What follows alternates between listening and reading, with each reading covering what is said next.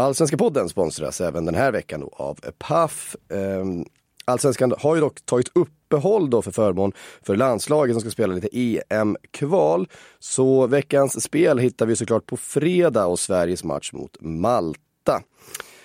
Och här tror vi på islossning för Sverige med eh, anfallare som vill visa framfötterna. Eh, Quaison Eh, även om han inte eventuellt startar då med sin fotskada så finns ju Alexander Isak redo att visa framfötterna. Och fem mål eller fler spelas för 2,95 gånger pengarna. Detta och såklart mycket mer hittar ni på paff.se. Och glöm inte att du måste vara 18 år för att spela och misstänker du att du spelar för mycket så besök spelpaus.se för att läsa mer om att pausa sitt spelande och få hjälp vid spelberoende.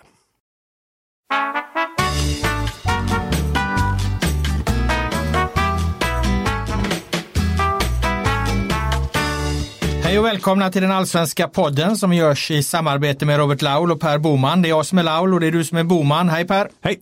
Idag ska vi stänga igen vårsäsongen genom att prata om tolfte omgången, om derbyhelgen, om Häckens cupguld, om matchfixning och om agenthärvan och om mycket, mycket annat. Men först ska vi återkoppla till förra veckans spaningar. Per, du har fått svar angående det här framför frisparkar och, och när de stoppar upp spelet och någon skjuter på dem. Ja, det verkar inte bättre än som att jag hade ganska dålig koll kanske på regelboken i det här fallet, för det är flera personer som har mejlat in eh, domare då, trevliga domare som har hört av sig. En heter Eskil, eh, han säger så här, ehm, om en motspelare när en frispark läggs är närmare bollen än det föreskrivna avståndet ska frisparken tas om, såvida inte fördelsregeln kan tillämpas. Men om en spelare lägger en snabb frispark och en motspelare som är mindre än 9,15 meter från bollen fångar upp den ska domaren låta spelet fortsätta. Trots detta, en motspelare som avsiktligt hindrar en frispark att läggas ska varnas för att fördröjt spelets igångsättande. Och sen förklarar Eskil vidare. En spelare som redan står närmare 9,15 meter från frisparken får fånga upp bollen utan att någon åtgärd görs. Den tolkning som görs av denna regel är att en spelare som rör sig från situationen inte fördröjer spelets igångsättande. Spelaren får alltså i ett sådant fall inte bara bli skjuten på, utan även aktivt sträcka sig för att nå bollen. Den spelaren beter sig på ett sätt som inte förhindrar igångsättandet genom att röra sig från situationen. Om en spelare däremot befinner sig längre än 9,15 meter från situationen får denna inte komma in i situationen och fånga upp bollen på samma sätt som en spelare som befinner sig närmare än 9,15 meter. Då fördröjer spelaren spelets igångsättande och ska varnas. Och sen det sista då. Med detta sagt, om en spelare befinner sig närmare 9,15 meter från frisparken och avsiktligt fördröjer igångsättandet av spelet, ska han varnas. En spelare som står kvar och förhindrar ett igångsättande genom att stå kvar ska varnas. Eh, Denna beter sig på ett sätt som förhindrar igångsättandet av spelet genom att inte lämna situationen utan stå kvar och förhindra igångsättandet. Då känner jag att jag ändå jag tycker det var en bra genomgång av Eskil, jättebra. Jag hoppas att ni hängde med i turerna. Eh, men då känner jag väl ändå att, att det är väldigt många situationer som skulle kunna leda till varningar som inte gör det. Eller? Jag kan tänka mig att det är exakt så spelarna resonerar. De har hört någon jävel försöka läsa upp exakt vad som gäller och så har de tänkt, ja det där begrepp jag ingenting av, det är ingen idé att skjuta på någon utan nu, nu väntar vi till folk har flyttat på sig för att det, det var ändå helt fullständigt omöjligt att förstå. Jag tror så här, man får röra sig från bollen och då aktivt stoppa den. Mm. Men det, det, är inte det spelare gör. Jag upplever att spelare ställer sig aktivt framför bollen. De mm. går in ja. i situationen. Men nu tolkar du regler här. Nu, svaret på mm. varför spelare inte skjuter på de som ställer sig framför är ju för att det är ingen som riktigt förstår exakt vad som gäller och, och de har väl märkt att det, det är inte så enkelt som, som som att bara skjuta på dem och, och, få en varning och då skiter man hellre i det. Det är nog förklaringen. Det var det du sökte. Varför är det ingen som gör det här längre? Varför skjuter de? Varför är de inga, inte sådana svin så att de skjuter på den som ställer sig där? För att de har, liksom, de har fått den här dragningen och insett att äh, det är fan ingen idé. Jag köper det. Eh, jag hade ju också en spaning förra gången och den ska jag plocka upp. Eh, för att den har ju fått ett efterspel. Det gällde ju Häcken och den här eh, derbyt mot IFK Göteborg, frisparken som lades på fel plats. nu har det ju gått så långt att efter våran podd och efter Häckens kuppmatch så har de anmält Mohammed Al-Hakim och hans domarteam till eh, Svenska fotbollsförbundets tävlingsnämnd eh, för att den här frisparken då lades på fel ställe. Och eh, ja, det, vi kommer helt enkelt få ett, ett, svar på, på det här. för att när Häcken gör en anmälan som de nu har gjort Ja, då måste ju domarteamet lämna sitt svar. Och det är hela tiden det vi har eftersökt. Varför la de bollen på fel ställe? Var det för att de inte kunde regelverket?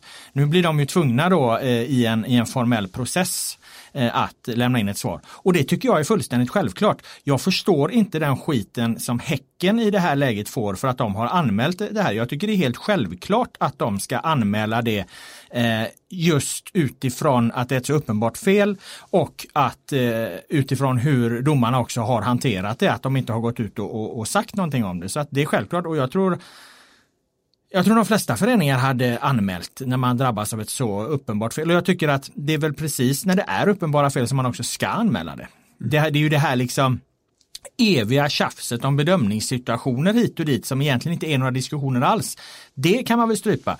Och istället är det ju precis på den här typen av situationer som man ska sätta strålkastarljuset på, på med kraft, både från klubbars sida och, och även från, från medias sida. Då. Eh, jag tycker, eh, jag undrar om de här liksom reaktionerna som blir här nu ute i sociala medier, alltså gör folk sig till då när de säger, ja men ska du nu inte liksom gå till botten med, med någon domare som inte kunde ha offside-regeln och bla bla bla. Alltså, så dumma är väl inte människor, eller? Förstår de inte skillnaden på ett regelfel och ett bedömningsfel? Att ett bedömningssituation, det är ju en bedömning, den är ju inte fel, det är bara en bedömning. Ett regelfel är ett fel. Jag tror att det är precis så att folk inte uppfattar den skillnaden. Eller den, att de, den... de ser inte den, det är ju ganska stor, det är ju inte ens en Nej. nyans liksom. Nej, det, det, är ju en exakt. jätteskillnad. Det kan ju vara så att man kastar ut sig någonting redan innan man har satt sig in i situationen. Att det är det som är grejen. Jag misstänker att det är det som är problemet i det här fallet.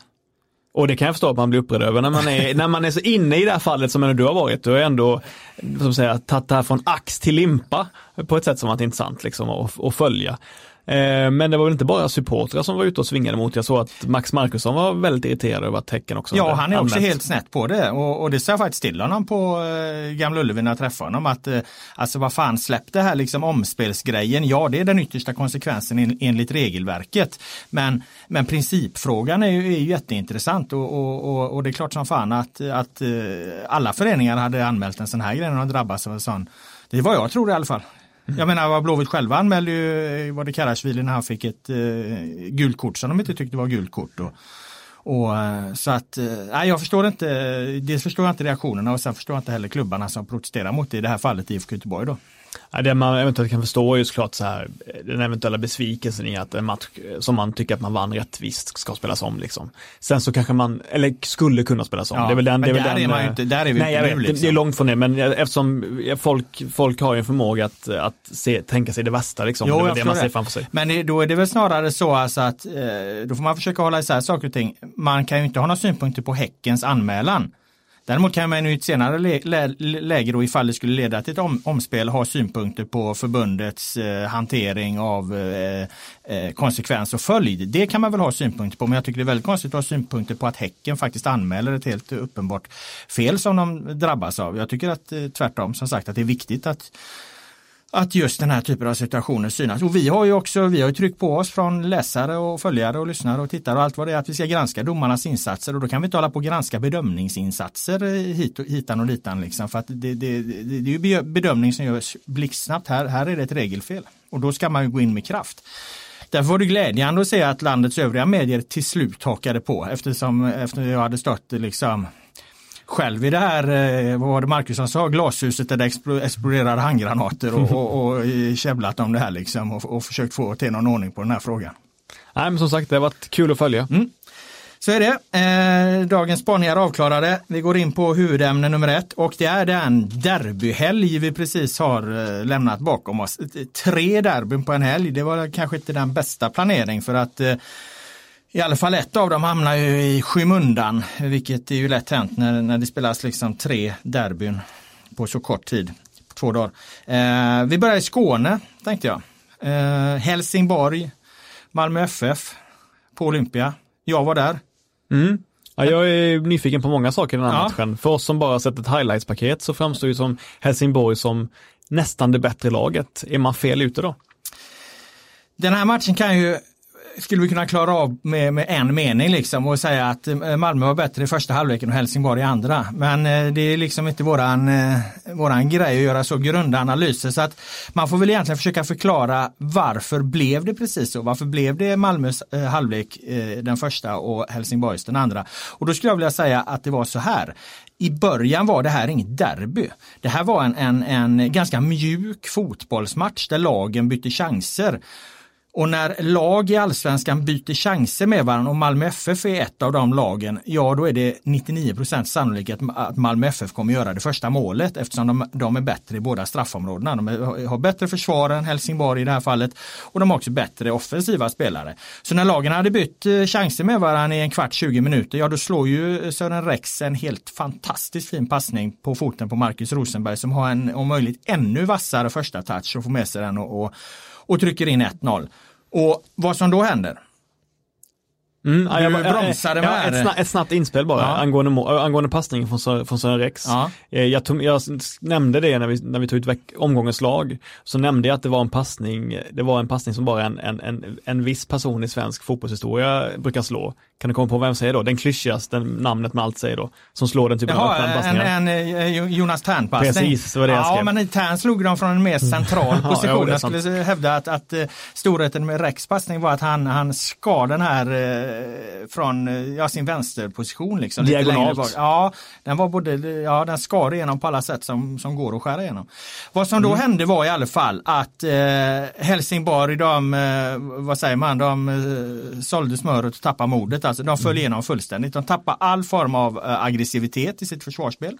De tappade eh, sina anfallslinjer eh, framåt och ehm, de lät Malmö spela boll totalt utan press och de lät Malmö liksom sätta på, på löpande gubbe och jag menar då är ju Malmö ännu bättre. Liksom. Så mm. därför blir det ju en fullständig dominans eh, för Malmö FF resten av den här halvleken. Och det stod 1-0, det, det, det, kunde stå 2-0, det kunde stå 3-0. Eh, där, där har du matchbilden och den hänger ihop med det där. Det var liksom inget riktigt derby utan det var kvalitet som ställdes mot, mot kvalitet och då är Malmös kvalitet skyhögt mycket högre. Mm. Vad som hände i andra halvlek, för jag frågade P.O. Ljung där på presskonferensen efteråt också det var att, att Helsingborg eh, bestämde sig för att nu, nu, nu jävlar, nu ska vi gå in med, med en extremt aggressiv press och, och göra det besvärligt. Tvinga Malmö FF att spela försvarsspel, kosta vad det kostar vill liksom. Och de får hjälp av sin eh, hemmapublik. I början var det faktiskt Malmö som hördes mer på, på Olympia då. Eh, men, men, här får de igång sin publik och de trycker på och det smäller i närkamperna och det blir liksom en, en derbymatch. Och den exploderar rakt i ansiktet på Malmö.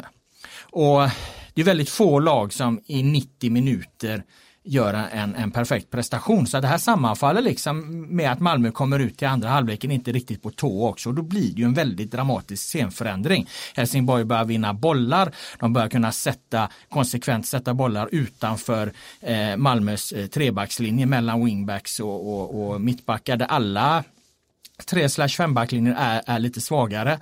Men framförallt kanske Malmö eftersom de har ganska liksom nu då eh, mittfältare som wingbacks. Och just det sa P.O. Jung på presskonferensen också. Det var intressant att AIK är mycket bekvämare i spelet där utanför eh, än, än vad Malmö är. Det, han var väl in på att det kanske är Malmös enda svaghet just utanför för sin trea då med, med med, nedanför wingbacks där. Och jag vet inte om uh, Rössler, han kan väl inte svenska så han förstod nog inte det för det var en liten liten pik men det blev liksom ingen beef av det för att han fattar nog inte när han satt bredvid där. Det är också ofrånkomligt att det blir så. Att, ja. att är man så offensiva så måste man unna, ja. måste unna sig en svaghet helt Ja, enkelt. precis. Så att eh, eh, där vinner de över matchen och de, de, de eh, de tappar den egentligen inte Helsingborg utan de, de dominerar andra halvlek även om det liksom inte är den anstormning som det är fram till 60 minuten från 45 så, så är de ändå det bättre laget skulle jag säga. De, de får liksom energiövertaget. Och på presskonferensen så ville ju Rössler förklara bort det här med då han menade på att det handlar om att de fick ett antal domslut emot sig. Han menar mm. på att Berang Safari har en perfekt brytning framför Moro tror jag det är. Mm. Och så blir det en frispark i bågen.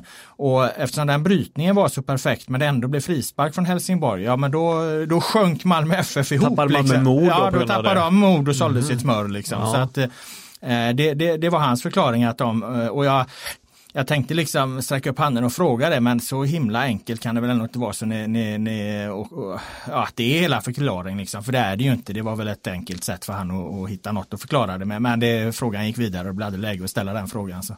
Men är du överraskad över att Malmö inte, liksom vi som allt, Malmö får ju nästan vi nagelfar ju deras insatser mest av alla. Ja. Alla gör det för att de är så bra, men är du överraskad att de inte kunde vända på så att säga pannkakan ja, under andra halvlek. Ja, ja, är det någonting jag ska vara överraskad över i, i Malmös där så är det ju att de liksom inte studsar tillbaka. För jag är inte förvånad. Jag har lite svårt mot den här diskussionen som brukar bli efter Malmös matcher. Att de ska vara liksom 27 000 gånger bättre än det andra laget 90 minuter. Så är det inte fotboll. Det går lite upp och ner. Du har dina ups and downs och, och, och, och så vidare. Den här gången hade de en lång och ganska djup svacka och den pratade även Rösler om på, på presskonferensen. Att är det någonting de behöver förbättra till höstsäsongen.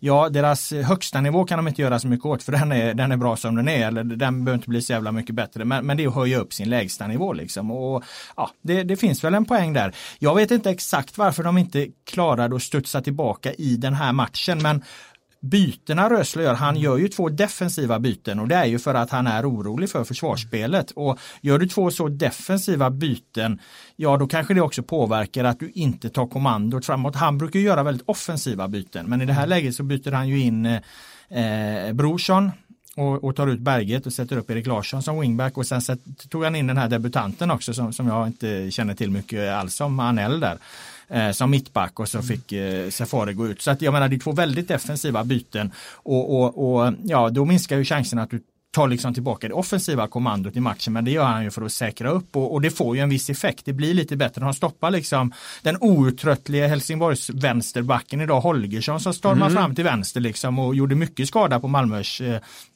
Malmös högersida. Det fick de lite bättre kontroll på efter, efter Röslers defensiva byten. Och jag menar de vinner matchen med 1-0, de tar sina tre poäng. De har gjort en fantastisk vårsäsong så det går inte att klaga på så himla mycket. Det, men däremot så nailar du lite det de kanske har att fundera på och det är ju just, just det att varför blev den här svackan så djup och så lång? Mm.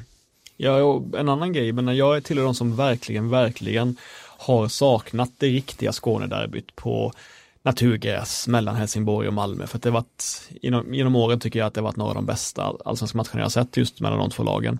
Har jag haft rätt som har saknat det utifrån vad vi fick se i den här matchen? Ja, jag tyckte det var fantastiskt. Det var liksom, det var två eh, häftiga tifon och det var två pumpande klackar och det var, alltså Olympia är ju, mm. det är ju allsvenskans bästa fotbollsarena, är det inte det? Alltså jag vet inte fan vilken som är bäst. Alltså, det var första gången jag var på nya mm. Olympia då, mm. efter den här ombyggnationen då, som har skett i etapper. Men satan vad fin den är. Alltså jag var riktigt imponerad av Olympia. Det, ja. kändes, det kändes som att komma hem. Men jag tycker, jag tycker alltid att alltså Helsingborgs, alltså Olympia och allting runt omkring, det har alltid haft en liksom, anig känsla för mig av en riktig fotbolls... Jo men det har ju blåst in från alla jävla håll och kanter. Ja, liksom. Nu var det ju tajt som satan där. Mm. Alltså, det kom inte in en fågel där ju. Hur var gräset? Ja, det såg helt perfekt ut. Mm. Så att eh, vi hade en läsarfråga nu, vi kan ju lika gärna klara av den direkt då, eh, som jag tänkt spara till slutet. Hylla och ranka bästa gräsmattorna. Ja, alltså jag vet inte fan, det måste väl vara Olympia som är den ja, bästa Malmö gräsmattan. Väl också...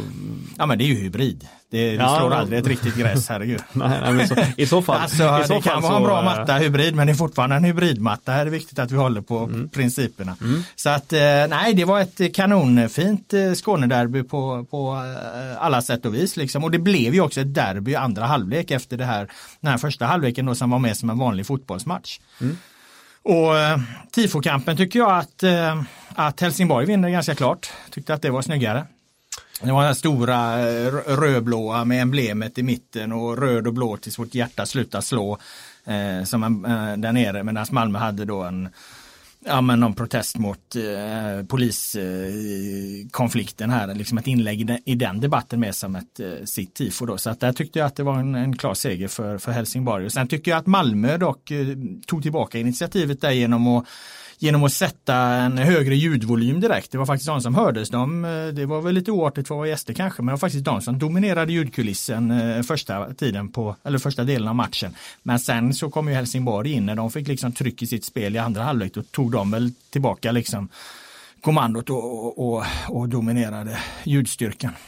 Mm. Det var en grundlig genomgång av derbyt, eller är du nyfiken på något mer? Eh, nej, ska vi gå över på Norrlandsderbyt då? Det får uttalas lite kortare om det eh, eftersom jag inte... Ja, ingen av oss har ju sett, nej, har sett denna match, i alla fall inte jag. Nej, därför kan man ju prata om någonting annat då. Det kan man faktiskt prata om lite om eh, polisens okänslighet mot de mindre klubbarna där. Jag vet att eh, Eh, patronerna fick liksom sina banderoller liksom genomkollade innan matchen, man skulle kolla vad för text och vad det stod på dem. På Men var sätt. inte detta Östersund som gjorde det? Ja, det var någon blandning av Östersund och polisen eh, i det sammanhanget som jag förstår det.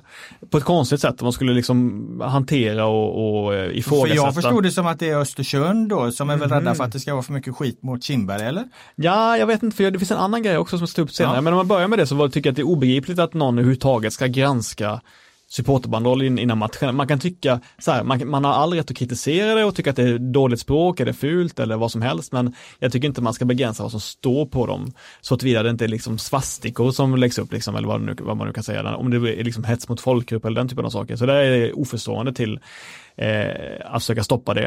Eh, men en annan grej som jag tycker var intressant, det var att även Falkarna då, som ju ofta lyfts upp som då det här är en väldigt snäll supportergrupp då, som kanske ibland anses vara lite töntigt till och med då. Mm. De, eh, av vissa då, eh, som jag förstår det, de, de, är, de är jättebesvikna på polisen. Eh, för de hade planerat ett lagligt röktifo men stoppades i sista stund och då säger Anders Ringfeldt till Sundsvalls tidning eller, eller till, förlåt, Östersundsposten att man känner sig svinaktigt besviken efter det då. Och om även Falkarna blir besvikna på polisen, då vet man att att eh, relationen är ganska dålig just nu. Eh, jag, vet, jag hörde också att de hade en, en banderoll, Falkarna, under matchen där det stod eh, dialog lönar sig inte. Så att man får ju säga att man är ganska man, måste, man, man uppfattar sig som jävligt dålig på att eh, ha att göra med supportergrupperna om man till och med gör Falkarna besvikna tror jag, eh, vad gäller polisens eh, agerande. Däremot hade ju eh, Sundsvall en banderoll som de eh, då i alla fall fick visa upp där. Den där, eh, vi är några miljoner back, kan vi låna er barack? Det måste ändå vara vårens bästa banderoll i allsvenskan, eller? Kan vi utse den till det? Jag har inte sett någon, någon eh, mer liksom eh, fyndig och, och vältajmad eh, banderoll än den. Ja, jag tycker den var eh, jätterolig, men nu, nu vet du vad som är extra roligt nu. Eh, som jag förstår nu, nu när jag kollar vidare på den mejlet jag fick om det. Eh, Falkarna hade först en banderoll där det skulle stå dialog eh, löna sig, skulle det stå först, ja. som jag förstår det.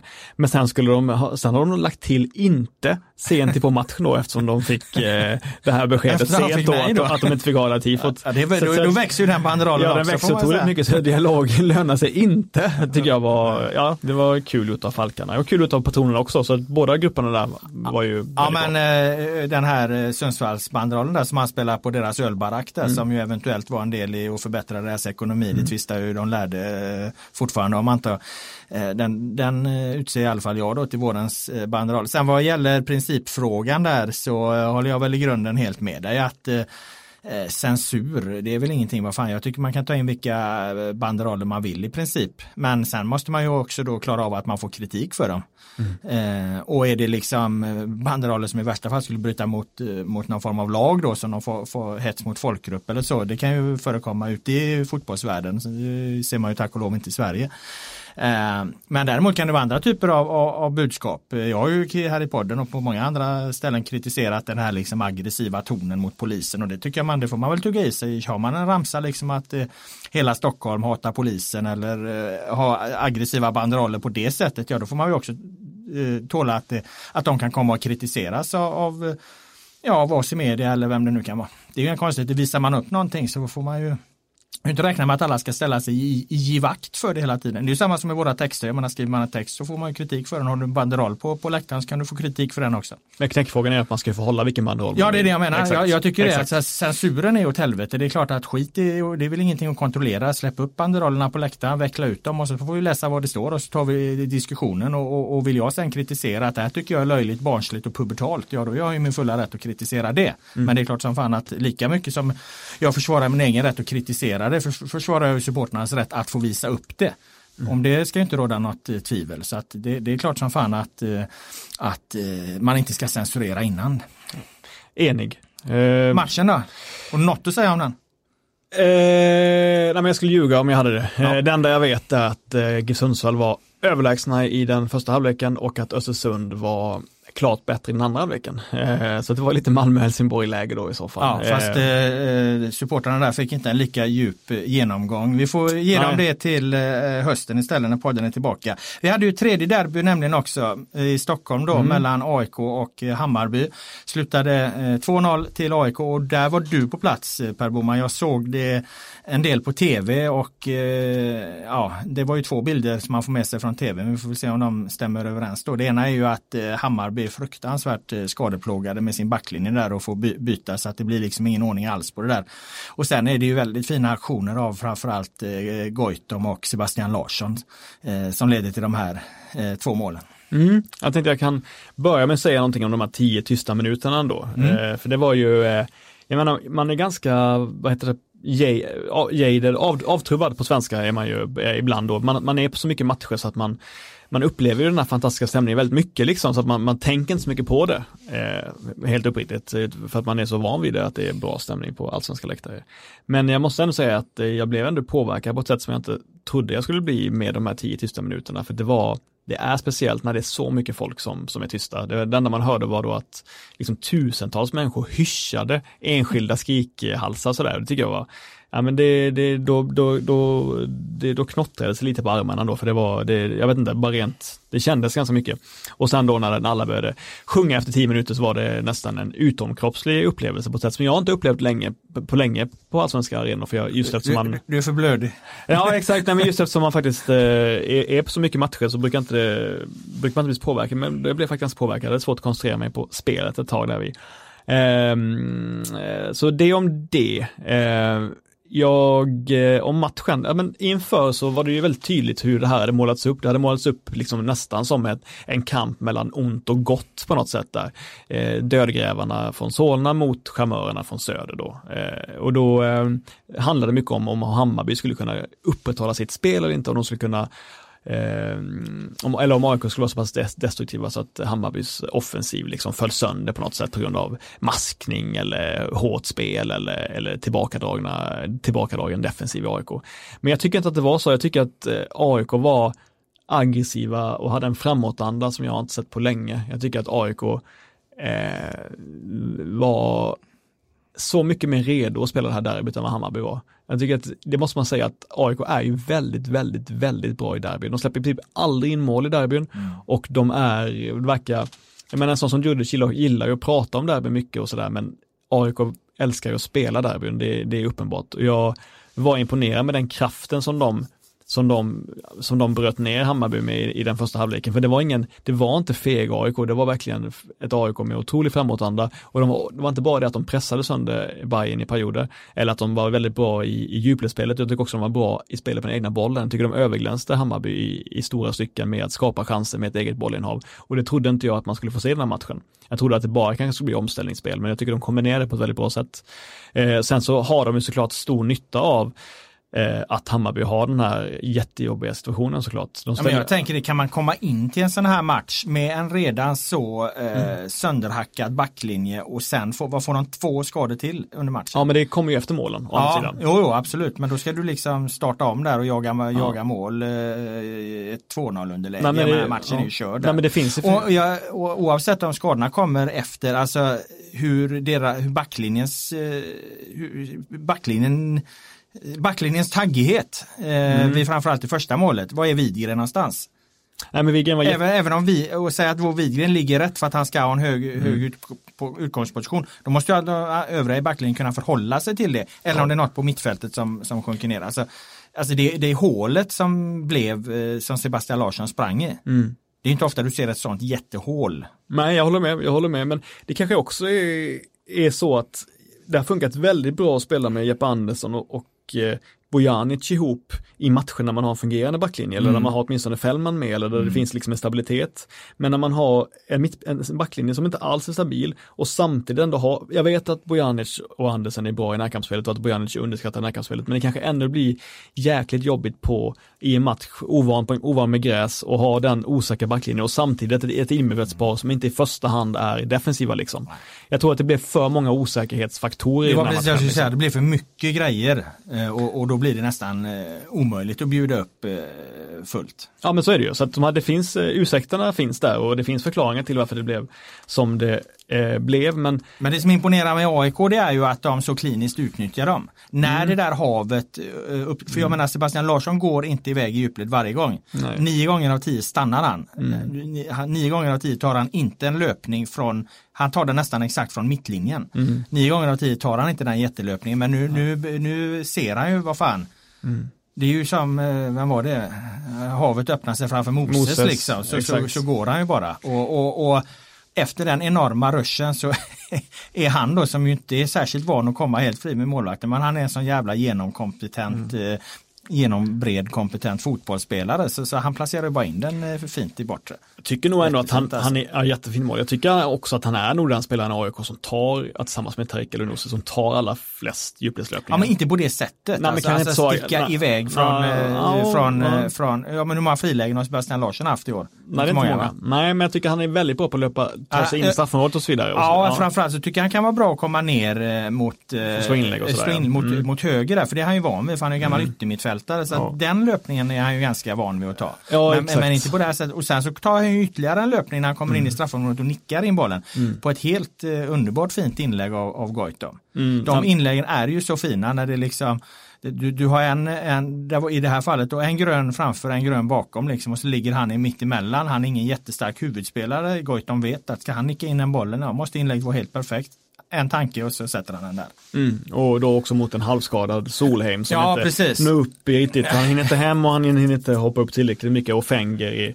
otajmad bakom också. Liksom. Han har inte spelat alls på länge. Så det fanns ju förklaringar till varför det är så illa ute i försvarsspelet. Men jag kände också att när jag såg matchen, det är klart att det, det är mycket att begära, men om, om backlinjen är så eh, bräcklig som den var, då känner jag att de offensiva, offensiva spelarna i Hammarby måste ta ett ännu större ansvar då. Då måste de verkligen vinnlägga sig om att vinna matchbilden, om att vinna kontrollen över spelet liksom. Och jag tycker inte alls de gjorde det första kvarten, 20 minuter. Jag tycker att de gav upp det fullständigt. Jag håller med Billborn jättemycket när han säger att de gömde sig. För jag, jag, det var verkligen så att jag tyckte att Tankovic, Djurdjic, Kalili, Eh, inte Bojanic kanske, men även Andersen i viss mål och några till gömde sig verkligen. De, blev, de, eh, de tappade sugen på något sätt. De, de, det var för jobbigt, det var för svårt och då lyckades de inte, de var inte i närheten av att få, få igång det speltempot eller bolltempot som Men kan man inte bli lite så här modstulen är väl rätt ord för det när man, man bara känner så här, vi har så jävla vi har så jävla mycket problem där bak idag så här fan ingen idé. Att det smyger sig in en, en, liksom en känsla av det, att den kan bli ganska svår att mm. Jo, absolut. Eh, besegra för sig själv mentalt. Liksom. Ja men det är ju en svaghet å andra sidan om man ja, inte ja, kan göra det. det. det. Men sen tycker jag ju då att det är ju min eh, tes som jag har drivit här lite och, och eh, då tvekar jag inte att, eh, att finna stöd för den om jag säger att det finns en sån möjlighet. Men just med Tankovic där att när det liksom när det blir lite mer kvalitet på motståndet så får han lite större problem. Mm. Här satte man ju ganska, man låg ganska tätt på Tankovic upplevde jag. Nu såg jag som sagt den här matchen mm. lite till och från på tv eftersom jag var på väg till det andra derbyt. Eh, men jag upplevde att eh, han fick inte mycket tid på sig. Och då mm. får han ju större problem, såklart. Ja, jag har två saker att säga om det. Det är att ett... Ja, men jag skulle fråga dig en grej. Ja. Och det var, är det, beror det på eh, att AIK är så liksom nu måste vi stoppa Tankovic tänker de så att de hela tiden ligger så tätt på honom. Är det det liksom som är det, det dominerande? Eller är det eh, Tankovic som är eh, bättre mot sämre motstånd helt enkelt. Vad, vilken bild är, är, rimligast? Är det AIK som gör honom dålig eller är det han själv som inte har så hög nivå? Ja, men låt mig svara på frågan på det här sättet då. Eh, jag, jag, tycker att Daniel Sundgren, han bedöms ofta utifrån eller lite dumt ibland så döms han utifrån hur ofta han kommer fram och slår inlägg och sådär, eller hur bra han är offensivt. Men Daniel Sundgrens största styrka som fotbollsspelare är hans otroliga förmåga att defensivt stänga ner sin motståndare. Det är han väldigt, väldigt bra på att göra och det är något som kanske inte minns, nämns så mycket, men han är, han, ofta så är det han som tar ansvaret för den kreativa spelaren som gärna rör sig ut till vänster för att komma in med högerfoten. Eh, det är ju väldigt många sådana spelare i Svenskan mm. och han har ofta tar ansvar för det. Jag har sett honom stänga ner Paulinho, jag har sett honom stänga ner Sören Rex och jag har sett honom stänga ner väldigt många spelare och jag tycker att det var han som tog ansvaret för Tankovic.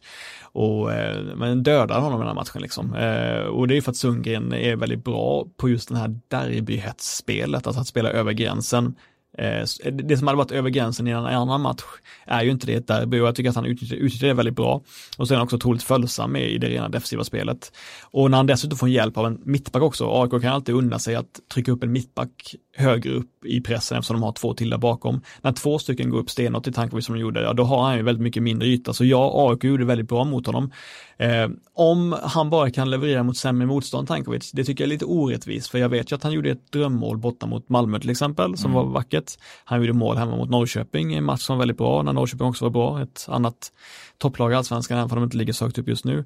Ehm, men det som man möjligen kan säga då, att man, man, man tänkte väl att Tankovic hade varit liksom, att han hade mognat mentalt väldigt mycket det här året. Men jag känner att den här matchen så var det gick det alldeles för snabbt för honom att bli irriterad och frustrerad. Det tog kanske bara 10, 12, 13 minuter innan han började gestikulera och bråka med domaren och ja, visa, för, visa för medspelarna att det var det här liksom inte bra nog. Men han visade inte med spelet om hur man ska göra utan han, han blev snarare lite gnällig då den här matchen. Jag tycker att han tappade fokus lite för snabbt. Och på det sättet så kanske inte hans mognadsprocess har kommit så långt som man kanske hade trott då. Men jag vill nog inte säga att jag, att jag tycker att han är dålig mot bra motstånd överlag. En sista fotbollsmässig fråga om Stockholmsderbyt då. Um efter Hammarby-Djurgården och även efter AIK-Djurgården, då kände jag ju att Hammarby är numret större än Djurgården och jag kände att AIK var numret större än Djurgården efter de derbyna. Nu har ju även Hammarby och AIK mötts då.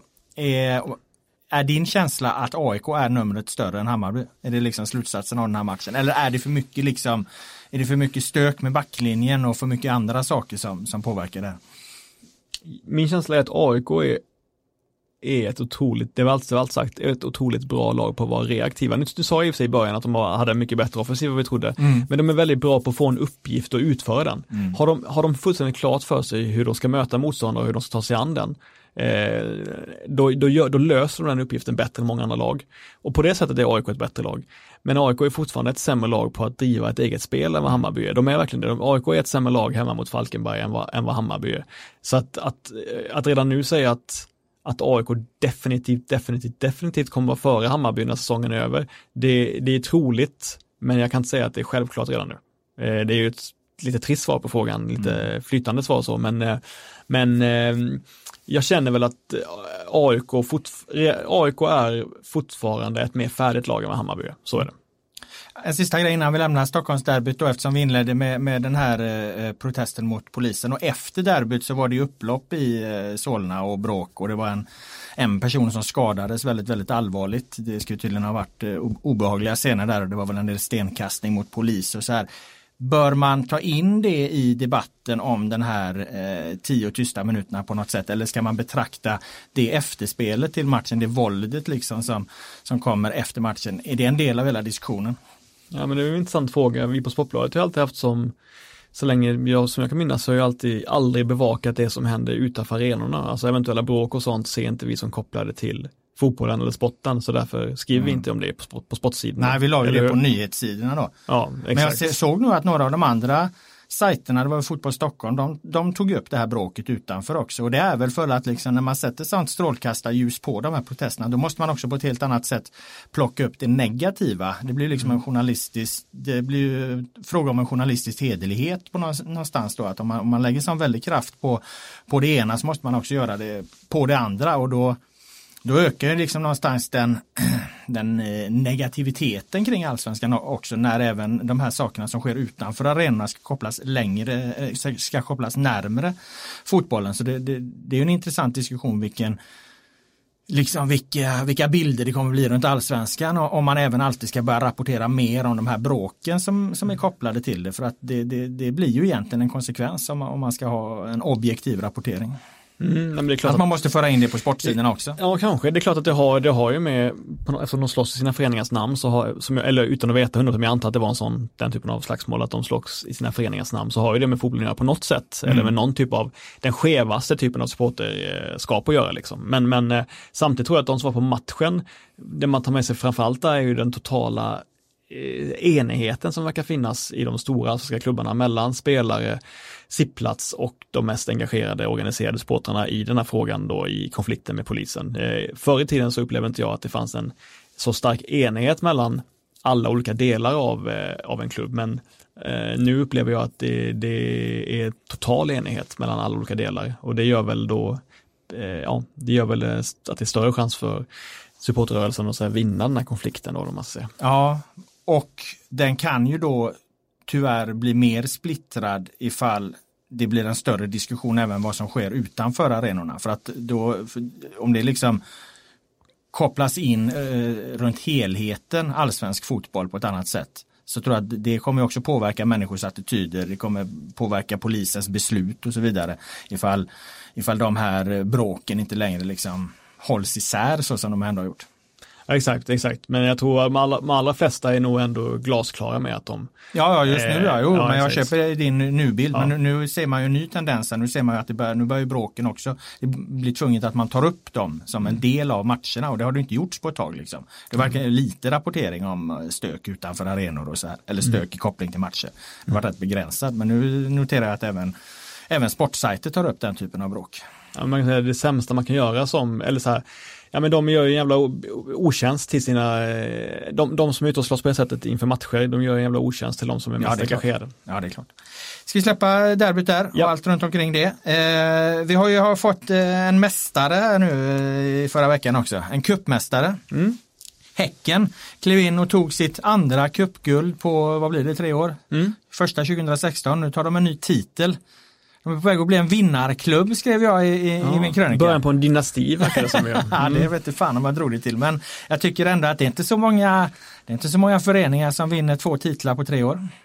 Nej, det var jättebra gjort och eh, cupguld. Sen de började vinna cup, cupguld så har ju Svenska cupen varit mycket, mycket, mycket mer värd. Så de har gjort det under den perioden när Svenska cupen ändå får räknas som en, ja men som en eh, väldigt, väldigt eh, ärorik titel att vinna. Ja, och det är ju framförallt då en väg, väg till Europa Mm. och, och så här. Så att det, det är klart att det är många, många lag som, som vill ha det. Framförallt då de som givetvis inte har en plats eh, i Europa till, till hösten. Nu har ju Häcken det.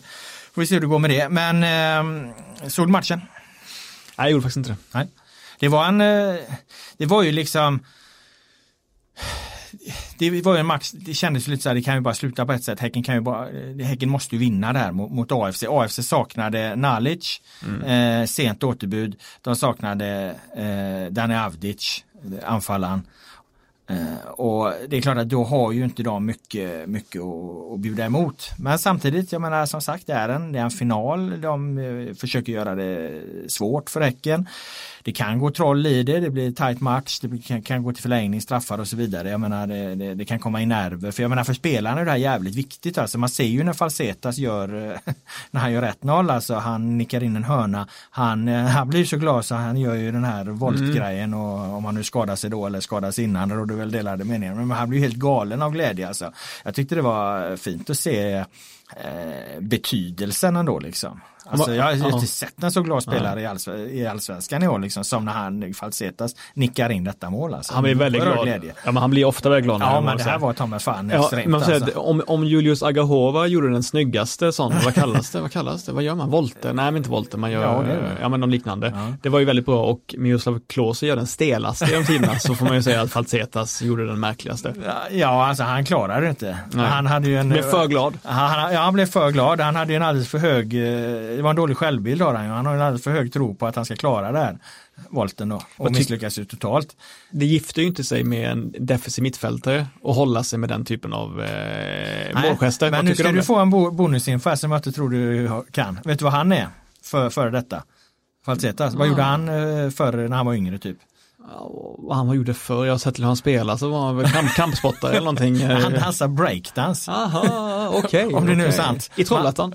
Ja tydligen så, så är han en ex-breakdansare. Så att han, han eh, det, var, det, fanns, eh, det fanns nog liksom en tanke där att eh, kunna klara av det där. Han har nog liksom ändå eh, in, inne på rätt spår men det var nog länge sedan han, han gjorde det. Jag tänker på ut, Ja, utförandet. det är han och Magnus Hedman, han var också det, kommer du ihåg det? Ja, men var han verkligen det? Var det inte bara han övade inför Ja, det fotbollsskalan? är möjligt. Det är möjligt. Eh, nej men det som var intressant med, med Häcken då det var ju hur de bröt ner skulle jag säga, hur de bröt ner eh, AFC. Mm. Efter fem minuter så har, Eh, så har eh, Paulinho och eh, Erandöst jättefin kombination från mittlinjen fram till AFC straffområde. Slutar med att Erandöst skjuter i stolpen. AFC känner att fan, här, de får alldeles för mycket ytor att spela på. Vi flyttar upp backlinjen. Ja, vad händer då? Jo, då slår Jonas Toivo en, en perfekt liksom, långboll på Jeremejeff bakom AFCs backlinje som han, han avslutar och, och på hörna, hörna nickar eh, Falsetas i mål. Liksom alltså på, ja, när nu det här målet kom då, om det var tio minuter eller en kvart liksom på där så har de tre väldigt, väldigt fina anfallsvägar framåt. Och en fjärde då som de fick demonstrera ganska mycket, det är ju Friberg som är bäst i allsvenskan på den här 25 meters chippen mm. på forward och, och, han har ju Jeremejeffs bröstkorg att sikta in sig på där. Mm. Det är ju så fint när han, han står liksom i, i sätter den från cirkeln till straffområdesbågen på Jeremejeffs bröstkorg. Så där har de, de, har, de, de visade ju upp väldigt, väldigt många fina anfallsvägar där och det är klart att det kan de göra för att de möter ett lite sämre motstånd. Så det blev ju inte den dramatiska cupfinalen på något sätt utan eh, Häcken var klart bättre. AFC har en period då när, som vi var inne på tidigare, alla lag har ju lite sämre perioder i matcher. Då har de ett par chanser, då får Rasmus Lindgren rensa undan framför fötterna på Nemani där. Annars hade det kanske kunnat bli 1-1. Men, men eh, sen, har de, sen har de chanser så att det är liksom inga, inga konstigheter att det blir både 2-3-0 i slutet. Ekpolo kommer på ena kanten. Han får dåliga inlägg, det är din mm. favorit Ekpolo. Mm. Annars har han det mesta. Adam Andersson hade en jättebra chans på, på, på andra kanten. Eh, men ja, nej, 3-0, inget snack. Men det är intressant då med Häcken att de har uppenbarligen en vinnarmentalitet i så mått att de vinner i kuppspel ofta. Att de är bra, mm. bra i kuppspel. Men de har en oerhört svag vinnarmentalitet när det gäller att möta andra topplag i allsvenskan. För där mm. vinner de ju aldrig någonsin. Är det bara slump då? Är, så här, är slumpen att de vinner i kuppen eller är slumpen att de inte har vunnit så mycket i allsvenskan? Alltså, Mot topplag då? Ja, eh, jag kan inte svara på det för att den där konstiga grejen att de har så svårt mot storlagen. Alltså jag vet inte riktigt vad fan det där beror på egentligen. Det är ju så märkligt och det har ju varit liksom över tid. Blåvitt har de ju tagit ett par gånger ganska rejält här mm. med, med, hemma, ja. med segrar då liksom. Och, och, det är ju förvisso ett storlag liksom. Men, men Sen så slog de ju Djurgården, I slog kuppen. de ju kuppen då mm. som du säger där liksom. Men och så kryssade de väl mot eh, Malmö har de väl haft lite lättare för Malmö tog mm. de väl också en cupfinal då för övrigt. Alltså, för några år sedan var de ju ja, Malmö. Nej men jag vet ju att det finns ju en, en, det finns ju någonting där i och det har väl till och med Andreas Alm sagt liksom mm. att vi är för dåliga mot, eh, mot mm. storlagen liksom. Ja, jag, kan, jag vet inte. Jag, man kan ju, det, det, känns det är jävligt svårt att, att, svara på. Det känns som att man, om man har lillebrorskomplex i ena fallet så borde man ha det i andra fallet. Men jag upplever det som Sveriges kanske grinigaste lag. Så att det känns ja. som att de har den typen av personligheter som inte blir mindre av att möta ett klassiskt storlag. Det känns som att Erik Friberg skiter fullständigt i det. Så det kanske bara är slumpen ändå. Ja, alltså det skulle kunna vara statistiska avvikelser. Ibland blir det ju så liksom. Och så sitter man och pratar om det och sen kanske det i princip inte händer mer igen utan att det här är övergående nu. Mm. Jag vet inte. Men just det där med att eh, en vinnarklubb där, det är klart det är lite tillspetsat och att folk reagerar om de har vunnit liksom eh, eh, två cupguld sedan 40-talet. Men, men någonstans ska du börja också. Det tar ju en jävla tid att bli, ett, eh, bli en storklubb i Sverige. Och bli en vinnarklubb. Titta på liksom vilka lag det är som vinner allsvenskan. De lagen som vinner allsvenskan de har vunnit eh, mycket. Det, och det är klubbar som liksom har funnits i över hundra år. Det är fortfarande och, och de som dominerar i allsvenskan. Mm. Eh, att, att, att som Häcken försöka nu då slå sig in där. Det, det, det, det kommer ta tid. Men för att, för att nå dit då måste du ta dina titlar en, en efter en och det är liksom den resan är de iväg på. I det finns det ju en relevans att faktiskt säga att de genom sina titlar nu så, så närmar de sig bli, bli en av klubbarna som, som kommer vinna. Ja och inget tyder ju på att Häcken kommer falla ifrån ekonomiskt på något sätt alls. Nej. Så att de, har ju, de kommer ju ha den här möjligheten att vara ett topplag hela, hela vägen nu. Ja, ja, så är det. Och det enda laget egentligen som under 2000-talet då, det är, det är ju Kalmar som eh, stack emellan och plötsligt vann. Det är ju ingen vinnarförening på ja, Älvsborg liksom. också lite va? Ja men Elfsborg, är också, de har ju sina guld bak i tiden. Mm. De har jo, vunnit, det är sant. vunnit. Det är sant. Visst, det är, sant. länge sedan men, men det är ändå liksom en klubb som har funnits hur jävla länge som helst mm. och de har vunnit sina titlar bak, i, mm. bak genom historien och de gör det lite då och då. Så mm. där finns det ju någonting liksom. Vad hade Kalmar innan eh, de hade Billy Lansdown och de ja. vann skytteligan på 80-talet. Ja. Eh, men de har inga titlar väl? Nej. Om jag minns rätt nu. Så eh, Eh, eh, eh, nej, så att det, det, är klart att Häcken är, är inne på en intressant eh, väg och sen kan man håna dem för att de bara har två cupguld men, men eh, någonstans måste du börja. Vi lämnar eh, cupguldet där och eh, går, går över till de eh, andra matcher som vi har sett. Det var ju en komprimerad omgång det här och eh, du var på Sirius Djurgården. Vad är dina starka intryck av den matchen? Nej men att eh, Thomas Lagerlöf och eh, Kim Bergstrand har lyckats med sitt uppdrag i att göra Djurgården till ett eh, taktiskt mer flexibelt lag. Ett lag som inte bara kör på ett enda spår utan förändrar sin spelstil utifrån vilka man möter. Eh, jag skulle säga att Djurgården är ett av de minst fåfänga lagen i hela allsvenskan och jag trodde kanske de skulle vara mer showiga så att säga med, eh, med Lagerlöf och Bergstrand, mer dogmatiska i sitt egna passningsspel och att det betyder allt. Men jag upplever ändå att de är ja, men oerhört pragmatiska i, de, hur de eh, tar sig an sina motståndare. Eh, ja, de vet att, att Sirius är väldigt bra på att ha ett bollinnehav men inte så bra på att göra någonting åt det liksom, eller med det. Eh, och då ligger de lågt, väntar på, på sin chans och, och går på omställningar. Eh, vilket de hade tryckt på innan matchen också, att omställningar blir jätteviktiga. Det var inte jättebra den här matchen, offensiven var ganska svag överlag tycker jag, både från mittfält och anfallsspel framåt. Men motståndarlagen måste ju eh, bli förtvivlade när de kollar kolla på Djurgården och se att Marcus Danielsson, Erik Berg och Jakob Uno Larsson står där bakom. För även om någon gör ett sällsynt misstag, då är den andra där, någon av de andra där bakom och täcker upp direkt. Jag tycker att de har en oerhört fin förståelse för varandra och en, liksom en sammanhandling. Så att den trebackslinjen är alltså galet bra verkligen. Alltså eh, nästan historiskt bra på allsvensk nivå. Jag tycker att det är en fröjd att kolla på. Hey there, it's Michelle Norris. I'm host of a podcast called Your Mama's Kitchen. When I travel, I'm usually looking for a way to find a taste of home when I'm not at home. And one of the things I love to do when I am at home is entertain. And Airbnb allows me to do that. When I was in California recently, I rented a house that had a great kitchen. And when we were sitting around the table, we we're all thinking, we're in someone else's house. Someone could be in all of our homes as well. If you have a home, but you're not always at home, you have an Airbnb. Your home might be worth more than you think. Find out how much at airbnb.com slash host. Eh, jag såg ju dem eh, då när de testade den här mm. formationen mm. första gången jag mot Östersund var det. Då tyckte inte jag man fick några riktiga svar. Det var inte mm. den matchen att, att, eh, att det här är en Det var ett lyckats formationstest. Det blev egentligen inget formationstest. Skulle du säga att det blev det eh, i den här matchen mot Sirius, att det är så här de ska spela nu.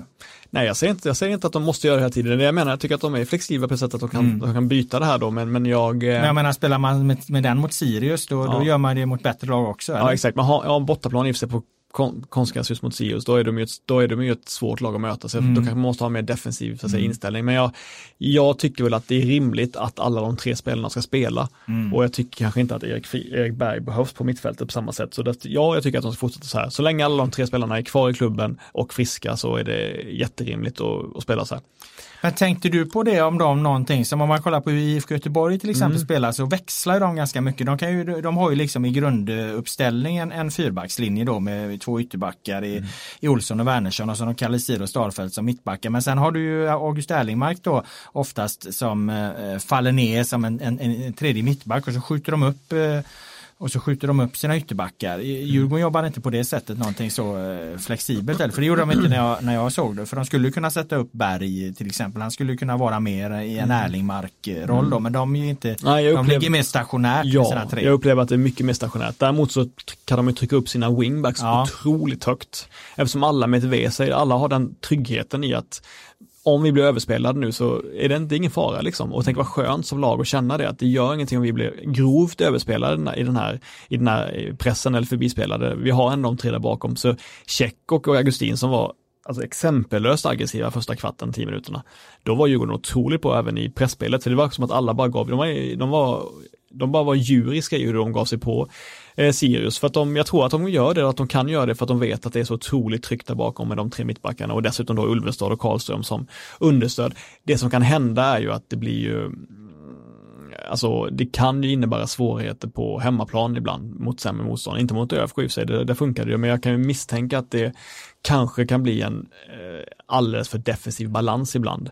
Å andra sidan är Erik Berg och eh, Danielsson och eh, Jakob Brynolf Larsson väldigt bra med bollen också som mittbackar, så de kan ju driva fram den och det gör de. Inte så att någon alltid gör det eller att det är en spelare som går upp på mittfältet, men alla tre kan ju bryta igenom linje med bollen på ett väldigt bekvämt sätt, framförallt Berg och Danielsson, vilket gör att de blir, kan, kan bli spelfördelare i den rollen och vilket gör att uh, Ulvestad och Karlström kan ta mycket högre utgångspunkter liksom. Så att, uh, nej men jag är väldigt positiv till, till den här nya formationen.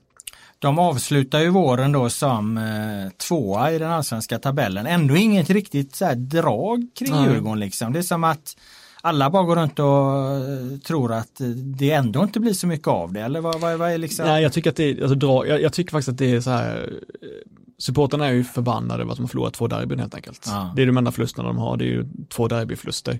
Eh, och trots att de tabellmässigt är bäst i stan nu, mm. det borde man ju jubla och vara jätteglad över, så är många så pass sänkta på grund av derbyförlusterna. Att de ja, två riktigt... i allsvenskan, ja, Europaplats. Ja, ja, det är fantastiskt. Det är fantastiskt. De har verkligen gjort en 4 eh, plus-insats måste man säga, mm. de här mm. tränarna utifrån sina förutsättningar och på kort tid fått det här till, gjort det här till ett helt nytt lag liksom och ändrat om hela identiteten. Vårens tränare i allsvenskan? Det är möjligt. Det är de och Ove Rösler och Poya Asbaghi väl som, som, eh, som fightas om det. Mm. Eh, men jag tycker väl att, eh, jag tycker att eh, det är liksom lite, jag, jag vet, alltså jag, kan, jag är inte supporter till Djurgården så jag kan inte förstå vad det innebär att förlora derby. Jag, jag, kan, jag, jag, jag, det, jag förstår att det, är en, att det är en smärta som jag inte då kan ta in, eftersom jag inte känner så mycket för någon allsvensk klubb.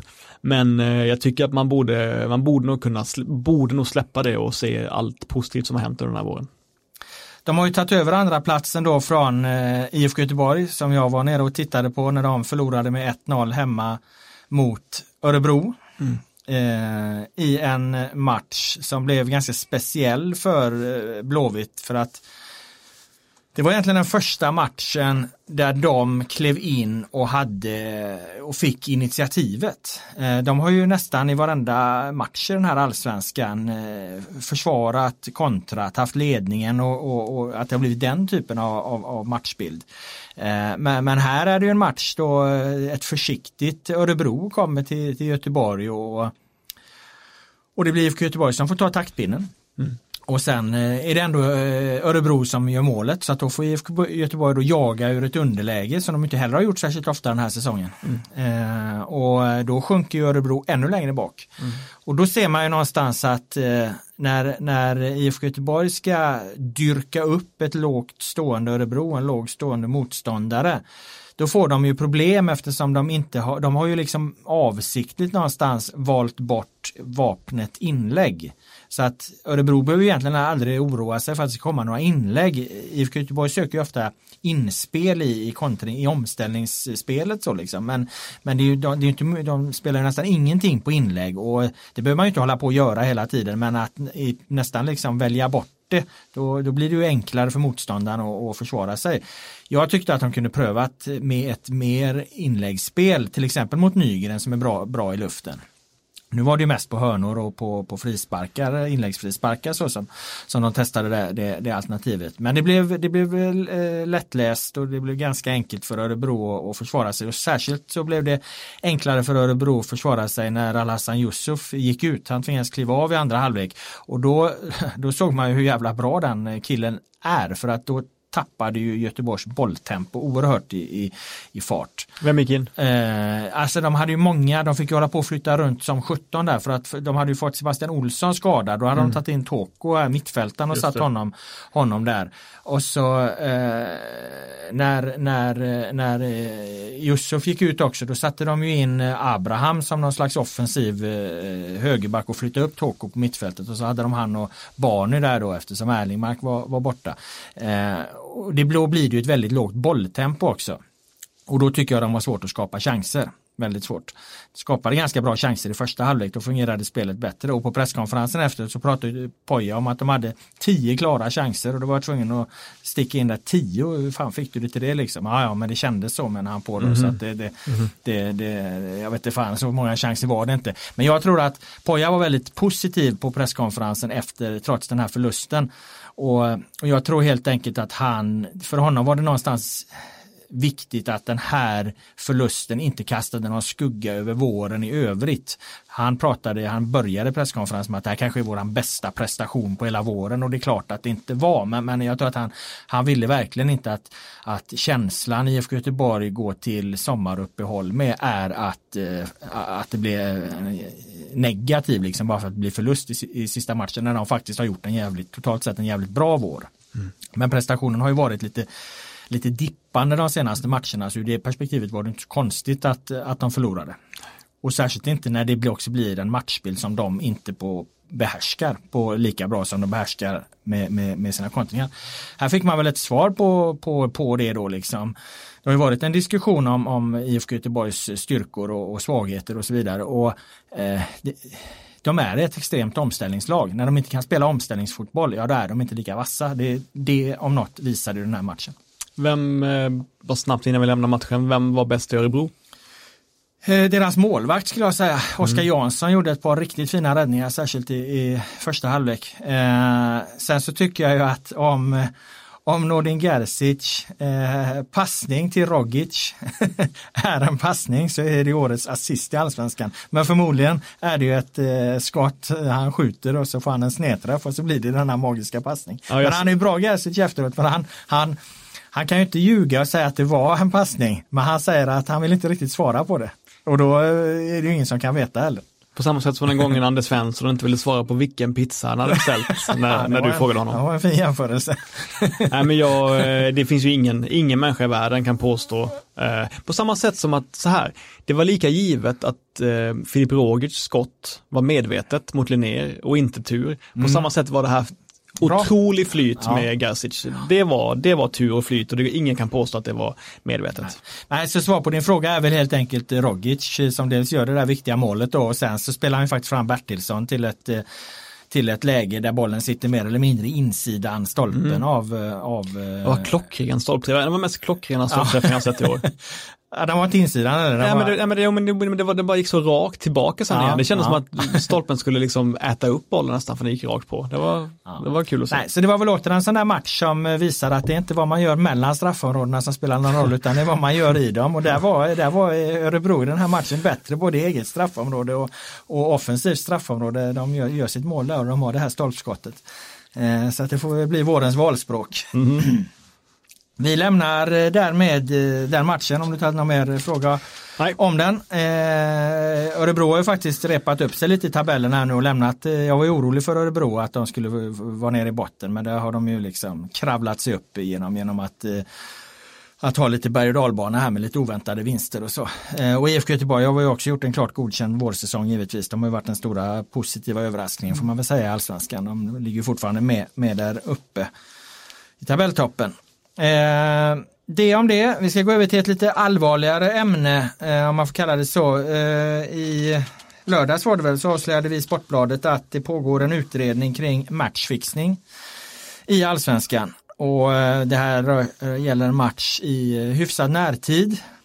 En av de senaste omgångarna till och med. Och jag tänkte dra lite där matchfixning. Alltså, jag tror folk har inte riktigt koll på hur mycket det egentligen har förekommit i, i Sverige, allsvenskan och svensk fotboll. Men fakta är att det finns två fällande domar för matchfixning. Det har totalt varit fyra matchfixningsrättegångar. Eh, då fanns inte brottet matchfixning, det finns det nu. Då, då har det mer varit mutbrott och så här som har utretts. Men det, då, det har varit liksom uppgjorda matcher och, eh, och, och, händelser i matcher och så här där det har mutats. Eh, och som sagt två fällande domar totalt fyra rättegångar. Eh, en blev det friande dom i, hovrätten när den överklagades där i Södertälje och sen vart det ju, eh, väntar vi fortfarande på eh, en hovrättsförhandling kring AIK IFK Göteborgsmatchen där. Och sen finns det som sagt då två fällande domar. Så det är vad som finns liksom juridiskt. Och sen så vet ju jag att eh, cupfinalen Helsingborg-Kalmar 2011 eh, förekom matchfixing i.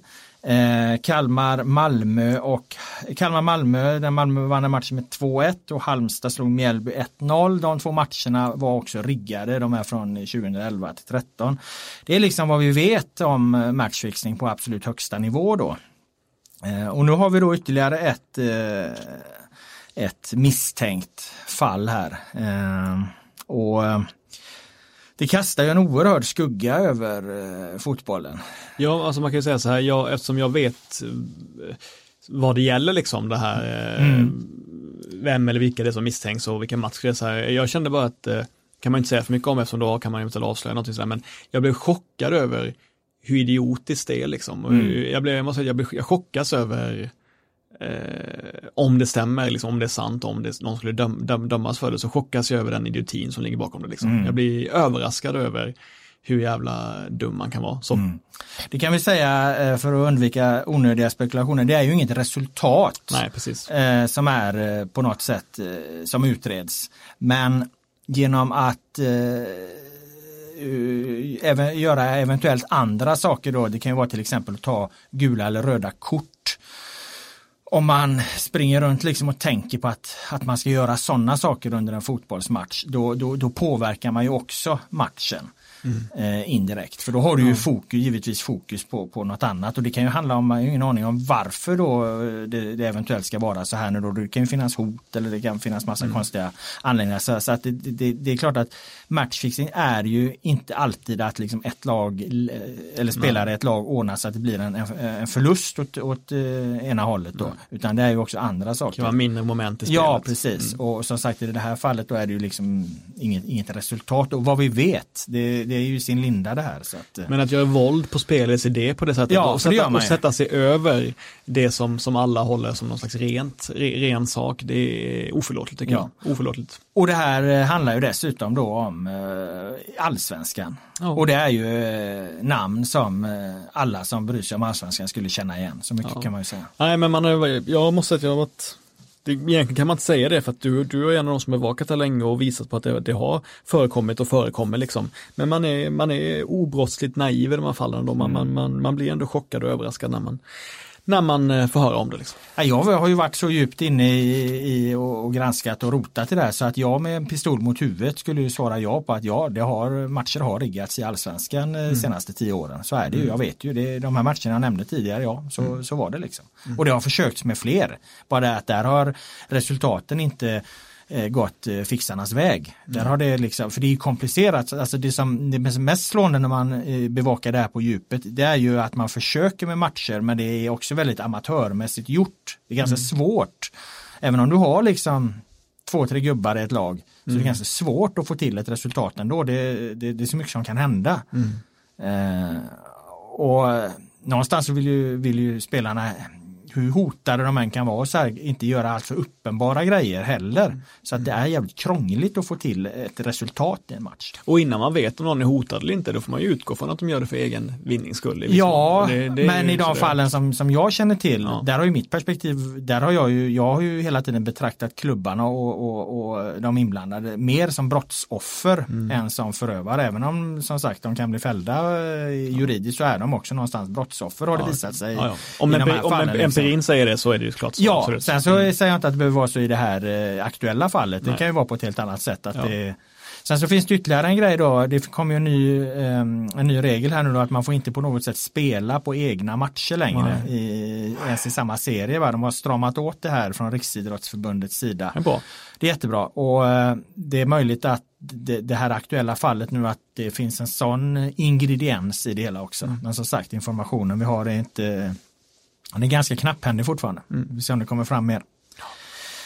Det om matchfixningen. Eh, ytterligare en eh, tung nyhet som Sportbladet eh, hade här i veckan gäller ju den här agenthärvan eh, som, eh, som började med att en eh, ja, agent som har varit inblandad i väldigt stora affärer och, och har funnits med runt väldigt stora svenska spelare häktas och sitter häktad med fullständiga restriktioner och på sannolika skäl misstänkt för grov ekonomisk brottslighet. Och eh, det här sträcker sig alltså hela vägen upp till eh, landslaget, till eh, våra största spelare som inte är misstänkta för något brott ska vi säga, men har betalt in väldigt, väldigt stora pengasummor till den här agenten.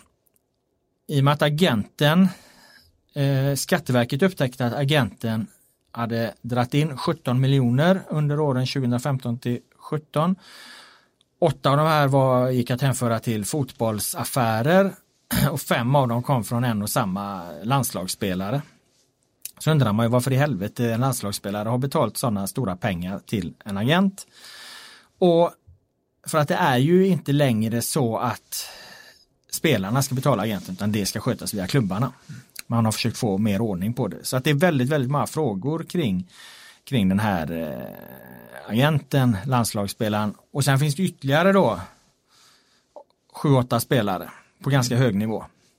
Mm. Eller på tidigare hög nivå ska jag säga. Som är med i, i hela den här härvan. Och det här är också en, en grej som kastar en stor skugga över, över svensk fotboll skulle jag säga. För att här kommer andra agenter också vad det verkar bli indragna. Ja, Mikael Och det är ja. spelare som kommer att eh, förhöras av allt att döma. Ja, vår kollega Wagner drog fram att det här liksom verkar som att de försöker nysta upp många olika agenter. Att det är många ja, det som håller på med den typen av saker. Det kommer ju ur eh, det ursprungsmaterialet där, den här Skatteverkets, eh, Skatteverkets utredning helt enkelt. Där förekommer det då eh, x antal andra agenter. Ja. Så att det är nog, det finns nog anledning att titta närmare från våran sida på det här för det här, det här kan svälla och bli ganska stort. Nu ska ju då den häktade agenten då som sitter han ska ju antingen måste han släppas, omhäktas eller åtalas innan fredag. Och fram till dess så gör ju Ekobrottsmyndigheten x antal förhör och då förhör de ju, jag vet inte om de är på spelarhotellet och, och de får rigga upp någon sån här med, med glasväggar och grejer och sitter och förhör dem där eller om spelarna går till polishuset eller hur det nu blir men det är ju en jävla udda situation liksom. Eh, och sen så får de då som sagt ta beslut vad de, om de ska åtala den här agenten, släppa honom eller, eller hålla honom fortsatt häktad när man gör nya förhör. Så att det här kommer pågå ett tag. Ja men också, jag tycker också att skattefusk och den typen av ekonomisk brottslighet det är ju liksom det är ju en stulen krona från varje, från varje äldreboende och det är stulna kronor från varje skola och det är stulna kronor från varje vägarbete i samhället. Så att jag tycker att den typen av brott bagatellis bagatelliseras ibland eftersom ingen kommer till skada. Men folk kommer till skada i och med att mm. det, det undanhålls ju den allmänna gemensamma välfärden till exempel. Ja, alltså de är inte så stigmatiserade ja. de brotten på det sättet. Däremot är det ju tunga straff på dem. Det är väldigt höga, de som håller på med det riskerar ju väldigt mycket. Mm. Eh, den här agenten som sitter häktad nu då om, om eh, han är misstänkt då för grovt skattebrott, grovt bedrägeri och, och eh, ytterligare grovt ekobrott då så att det, det, är klart att det är ju tunga anklagelsepunkter som också ger ganska rejäla straff enligt straffskalan. Så att mm. så sätt så ser ju samhället allvarligt på det. Mm. Men reaktionerna har ju inte varit så stora ändå på det. Jag skulle säga att, eh, att eh, det, av alla grejer jag varit inblandad i det här, jag har varit inblandad i alla de här grejerna förvisso, men, men agenten, eh, matchfixningen och det eventuella omspelet på Bravida, det, det, det, det som har blivit överlägset mest reaktioner på och det som har varit överlägset mest klickat och läst så är det det här Bravida, alltså omspelet då. Domarmissen, den, alltså det är en, den satan vad folk har läst den artikeln alltså. Men handlar det om att det är en sån udda sak såklart? Ja, det är möjligt. Eh, vi lämnar agenthärvan där. Eh, mm. ni får fortsätta följa rapporteringen på Sportbladet om du inte har något mer att säga om detta Per. Nej. Och eh, gå över till eh, några läsarfrågor som vi alltid brukar ta med. Eh, är det Lauls fel om det blir omspel i Göteborg? Är det den som undrar? Jag har ju Lauls fel som hashtag på Twitter. Är det mitt fel om det blir omspel i Göteborg? Ja. Ja, bra. Jag har klarat av det. Är serien redan avgjord? Var det någon som undrar? Ja. Även i botten? Nej. Vad jag skulle säga tvärtom. I, toppen är, öppet men frågan är om inte de lagen som ligger där nere nu i alla fall de som ligger på nedflyttningsplats vilket ju är nykomlingarna de får mm. nog svårt att ta sig därifrån. Men däremot jag skulle inte säga att topp tre är Malmö, Djurgården och eh, AIK. Nej, men jag tror du menar vilka som skulle vinna guld. Ja. Och vi minns ju att jag sa ju att, eh, att Malmö skulle gå till sommaruppehåll med en sexpoängsledning och det kan vi ju räkna hem nu det, det mm. uttalandet. Ja och det kommer du aldrig, du kommer inte komma levande ur den här studion om du vidhåller håller det för att du kan inte få, du kan inte få rätt. Och att det är sex poäng när det är, de har spelat en match mer. De leder ju med tre poäng. Du kan aldrig få att de leder med sex poäng för att de har spelat en jävla hängmatch och, och vunnit den mot, mot ett eh, rekordsvagt GIF Sundsvall hemma på, på stadion. Malmö kan ju inte göra mer än att vinna sina matcher. Så du tycker att de leder, du skulle säga att de leder allsvenskan med sex poäng? Ja men definitivt, just nu gör de det. De leder en eh, haltande tabell med sex poäng men det var inte vad du sa, de skulle leda med, med sex kliniska poäng vill jag minnas att du sa. Mm. Tror... ja, men i alla fall, eh, inte fan är, är det avgjort. Eh, det, det, jag tycker det känns vidöppet ändå i, i toppen, ja. Ja, åtminstone bakom Malmö. Ja, bakom Malmö framförallt, där känns det helt omöjligt att sia om vad som kommer, vad som kommer hända. Men jag, jag känner mig, det är, liksom, det är ingen vågad sak att säga, men jag måste säga att jag, jag har sällan känt mig så säker på någonting som att Malmö vinner SM-guld i år. Ja, men det sa du i fjol med. Det gjorde jag. Då skulle de vinna med 10 poäng. Sa jag det? Ja, nej, så, det, det, det, är ju en lögn, det är en lögn du bara säger rakt av nu. Det har inte han sagt, men det är klart att, eh, det är klart att jag trodde det även förra året. Eh, och neråt då? Där eh, har ja, ju... Jag vill inte ge upp, man kan inte ge upp Helsingborg. Nej, Helsingborg ger jag inte upp, absolut Nej. inte. Och särskilt inte efter andra halvleken i, i, i i Skånederbyt ja. där de ju var jättebra. Eh, men däremot så är, får, är, är, det väl så att de här nykomlingarna de ligger nog fan när de ligger va? Eller ser vi något hopp för dem? Vi trodde ju starkt på dem i början. Ja, nej, men som sagt Falkenberg är alltid bra men förlorar alltid, eller mm. vinner inte åtminstone inte. Eh, jag eh, fick de en kryss i sig senast där, men, men eh, nej, men det är väl 90% chans att båda de två lagen åker ur. Eh, hylla och ranka de bästa gräsmattorna, den frågan har vi redan tagit. Mm. Eh, varför en Oling överlägsen Billborn i derbyn? Tog vi den? Var...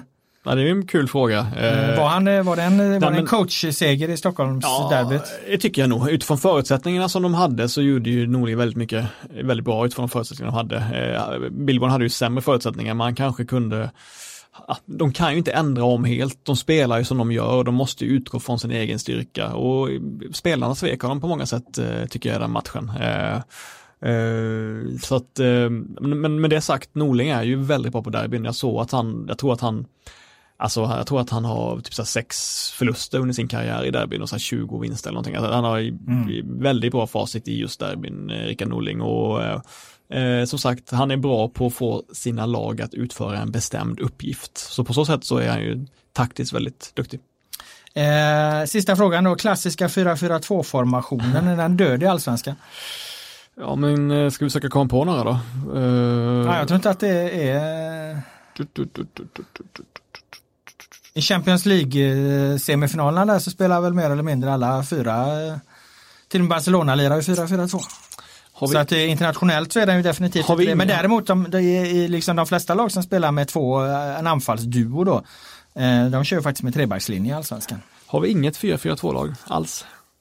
Vi får fundera på det över sommaruppehållet. Eller så får vi se om det är något eh, lag som kommer in med med 4-4-2 till hösten. För nu tar ju allsvenskan paus här. Eh, vi ska åka på semester, i alla fall jag. Du ska kämpa på ett tag till. Mm, så till eh, omgång, vårens lag mm. och lite sådana saker. Mm. vi är väl tillbaka någon gång sen när det drar igång igen i slutet av juni. Eh, tack så mycket Per Boman för att du kom hit med dina kloka synpunkter. Tack alla er som har lyssnat och som sagt i slutet av juni är podden tillbaka igen.